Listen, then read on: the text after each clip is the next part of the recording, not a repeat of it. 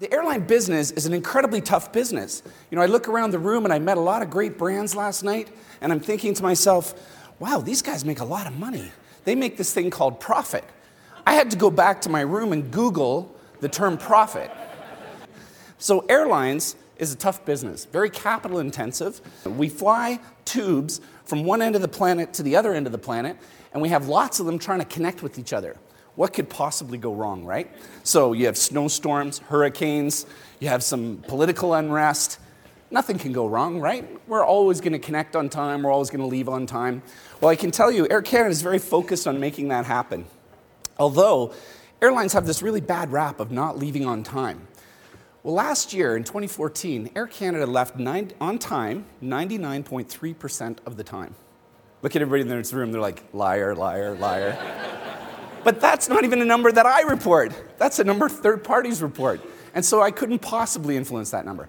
So, not that long ago, it was an ox, a donkey, and a cart that got you from New York to Iowa.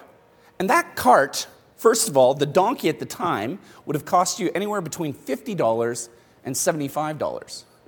Today, you can fly Toronto Montreal for $49. And that was 200 years ago. So let's look at the time here. Two miles an hour, it would take you between three and six months to get from New York to Ohio, right? And people would be really upset. A delay there was a month, right? Today, I get letters when we're at 10 minutes late or 15 minutes late for a journey from Vancouver to Sydney, Australia.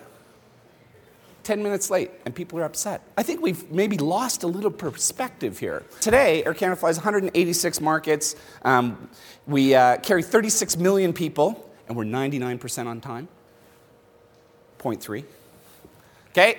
In 2020, here's what's going to happen Air Canada is going to grow to 250 markets, and we're going to carry over 50 million people. That's the plan. We uh, continuously win awards around the world. We were just ranked uh, by Skytrax magazine as one of the top airlines in North America. We're the only four star airline in North America, by the way.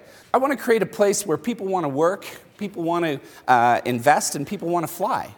What a great environment as an airline. So, I want to thank you from all 27,000 brand ambassadors that we have and brand champions that we have at Air Canada. I want to thank you for coming out here.